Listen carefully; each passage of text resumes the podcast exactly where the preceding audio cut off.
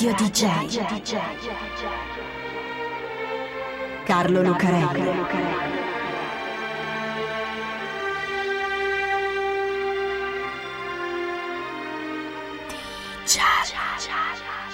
Carlo Lucarelli presenta Di Giallo, il radiodramma di Radio DJ.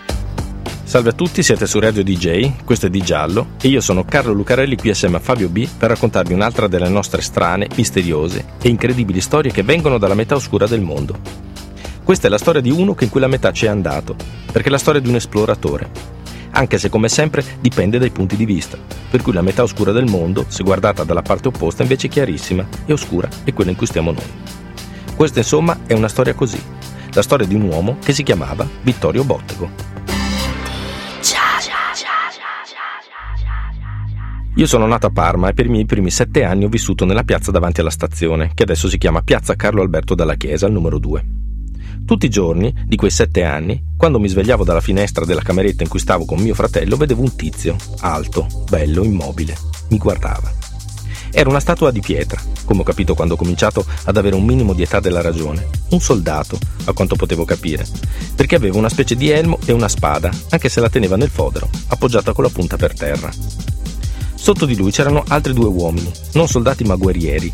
All'inizio ho pensato indiani, dal momento che il mio immaginario più forte su certe cose erano i film western con John Wayne che davano una domenica pomeriggio al Cinema Verdi, che stava sotto casa. Comunque erano mezzi nudi, in ginocchio per terra, e guardavano quell'uomo con terrore. Lui non li considerava neanche, stava più in alto su una collinetta, impettito, imponente, lo sguardo fisso davanti a sé, puntato sulla mia finestra, o almeno così mi sembrava. Ci ho messo un po' a capire chi era, All'inizio mi interessavano più le carpe giganti che nuotavano nella grande vasca circolare che girava attorno al monumento. Se gli buttavi un pezzo di pane o di biscotto venivano a galla, con bocche mostruose, e lo ingoiavano. Ma bisognava stare attenti, perché i vigili non volevano. E non voleva neanche mia madre, perché mio fratello, che era più piccolo e per buttare il pane doveva sporgersi, già aveva rischiato di finirci dentro un paio di volte. E chissà, magari le carpe si sarebbero mangiate anche lui. Ho capito chi era quel signore immobile, con la spada e gli indiani sotto, quando a scuola abbiamo fatto un dettato. Vittorio Bottego, grande esploratore parmigiano. Era un esploratore e un soldato coloniale, e lì mi sono venuti in mente i film di Sandokan che vedevo sempre al Cinema Verdi, con gli inglesi con il casco uguale a quello di Bottego. E i due indiani sotto erano abissini, come ancora si diceva allora, guerrieri etiopi di etnia Omorò, direi adesso che ne so un po' di più. Ma guarda, io pensavo che fossero indiani cowboy, neanche lo sapevo che c'erano state delle colonie italiane, anche se i miei nonni, che ogni tanto cantavano faccetta nera per ricordarsi della loro gioventù, avrebbero dovuto farmi sospettare qualcosa. Non sapevo di guerre tra soldati italiani e soldati africani, e non sapevo molto neanche di lui, Vittorio Bottego, grande esploratore parmigiano. Adesso per vedere un posto basta accendere il computer, scaricare Google Earth, scrivere il nome, cliccare invio e il mondo comincia a girare su se stesso. Si ferma sulla regione e si allarga fino a portarti proprio in quel punto lì, dove magari c'è una webcam e puoi anche vedere quello che ci succede in diretta, come se fossi lì. Poi torni su Google, clicchi immagini ed ecco una serie di foto scattate da chiunque, da tutti i punti di vista, e siti dove chi c'è stato commenta e ti racconta com'è detto vedere un posto, naturalmente, non conoscere, perché per conoscerlo un posto bisogna andarci, annusare gli odori, sentire i sapori, il caldo, il freddo sulla pelle, il suono della lingua, i rumori che fa. Va bene. Allora un altro giro per i siti di viaggi last minute o low cost, prenoti il volo, prenoti l'albergo e pure l'auto a noleggio se ti serve e ci vai spendendo anche poco. A meno che non sia un posto particolare, uno di quelli che sul sito della Farnesina sono sconsigliati come pericolosi perché disagiati, pieni di malattie o perché c'è la guerra ma cercare bene il modo di andarci si trova lo stesso. E a meno che non sia sotto Capodanno, perché allora è tutto pieno anche lì. Nord, sud, est e ovest non hanno più segreti e infatti l'esplorazione e il mistero, l'avventura, si sono spostate nelle altre tre direzioni che gli esquimesi aggiungono alle quattro che già conosciamo. Su, lo spazio, giù, le profondità del mare e dentro il nostro inconscio. Una volta però no. Fino a meno di un centinaio di anni fa c'erano intere zone del mondo che sul mappamondo venivano indicate con uno spazio vuoto, perché non c'era mai andato nessuno. Nessuno di quelli che facevano i mappamondi, naturalmente, perché la gente che già ci viveva quelle zone le conosceva benissimo. Ma per quelli che mettevano l'Europa al centro del mappamondo, quei posti erano sconosciuti. L'Africa, per esempio. Il continente nero che i latini lasciavano in bianco, appunto, con la semplice scritta Hic sunt leones, qui ci sono i leoni. C'era un ragazzino a San Lazzaro, un paesino in provincia di Parma, che seguiva con eccitazione prima infantile e poi adolescenziale i resoconti delle avventure di quei coraggiosi che si infilavano là, tra i leoni, guardavano, catalogavano, scoprivano, tra difficoltà epiche e molto spesso lasciandoci, sempre eroicamente, così dicevano i libri e i giornali, la pelle. Molti di questi, Orazio Antinori, Carlo Piaggia, Romolo Cecchi, erano italiani e parecchi, come Romolo Gessi, Emiliano Romagnoli, cosa che deve aver sicuramente esaltato il giovane Bottego di San Lazzaro in provincia di Parma che lascia presto la scuola, dopo aver schiaffeggiato un insegnante, si arruola in artiglieria, diventa ufficiale e appena può nel 1887 si fa mandare in Africa, in Eritrea, dove il giovanissimo Stato italiano uscito dal risorgimento ha appena occupato la sua prima colonia oltremare. Giallo DJ. Di giallo. L'Eritrea è un angolo d'Africa che si affaccia sul Mar Rosso. Gli italiani sono lì dal 1882, prima ad Assab, poi a Massawa e poi più in su fino alle pendici dell'altopiano. È un posto affascinante l'Eritrea, molto bello e sicuramente molto esotico e molto misterioso per gli italiani di allora. Ma in Eritrea c'è un posto in particolare che è il più misterioso di tutti, la Dancalia. Un luogo deserto che corre lungo la costa sud, che ancora adesso viene considerato uno dei posti più inospitali del mondo. Ora si fa, ci si organizza. Macchina con aria condizionata, autisti che conoscono la strada, birra ghiacciata nel bagagliaio e una bellissima gita che attraversa quattro tipi di deserti diversi che si gettano nel mare. Ma allora, alla fine dell'Ottocento, a dorso di mulo o di cammello, il più delle volte a piedi, era un suicidio. Un caldo infernale, soprattutto quando il deserto diventa una distesa di pietre laviche nere come le piastre di un forno.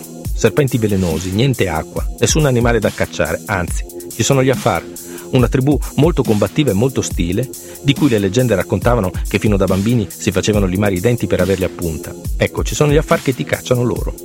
Vittorio Bottego è proprio lì che va a compiere la sua prima esplorazione. E invece di lasciare gli attributi a seccarsi al sole davanti a una capanna di una far che vuole fare una collana per la moglie, ritorna sano e salvo con un sacco di cartine per riempire il mappamondo. Quando torna, non sta fermo per molto.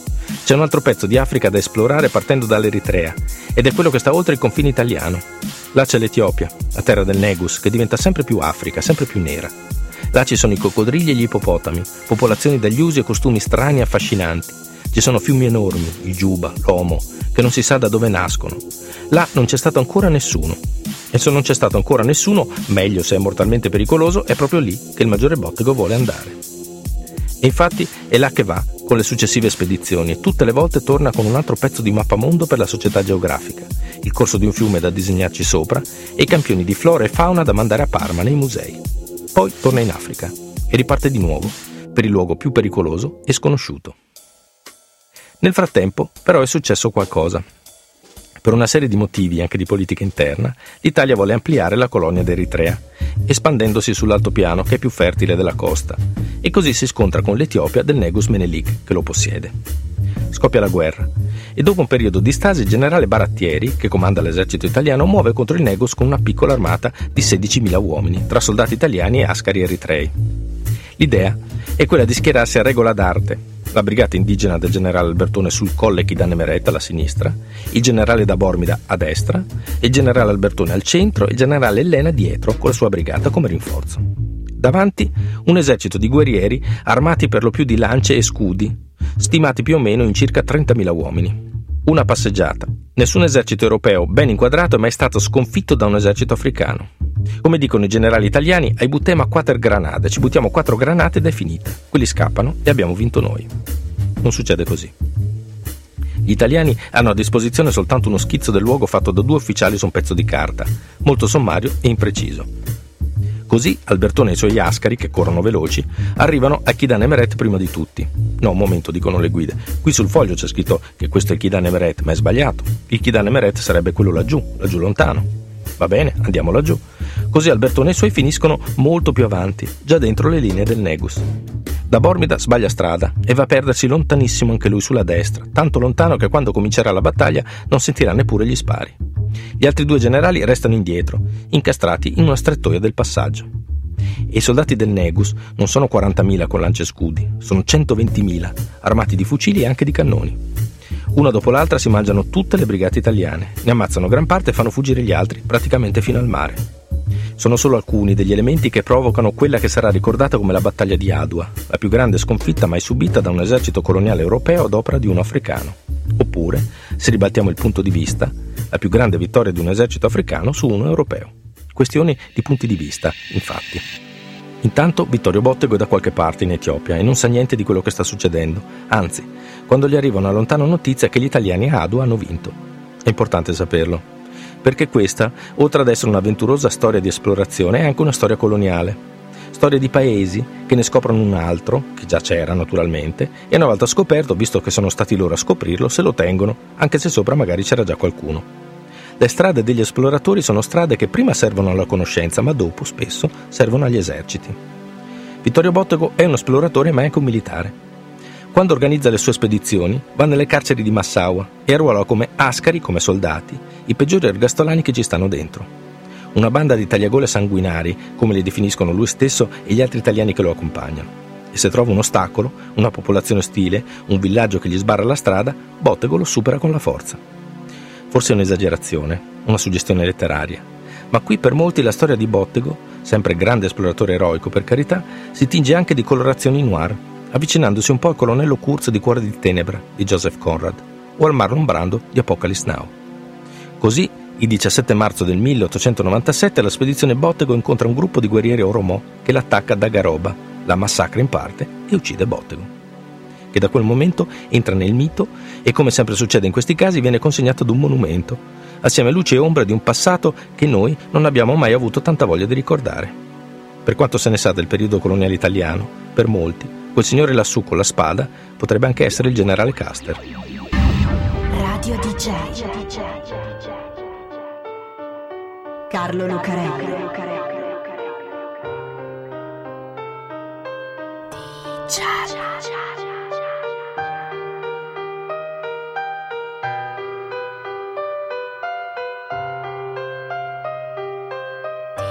chat.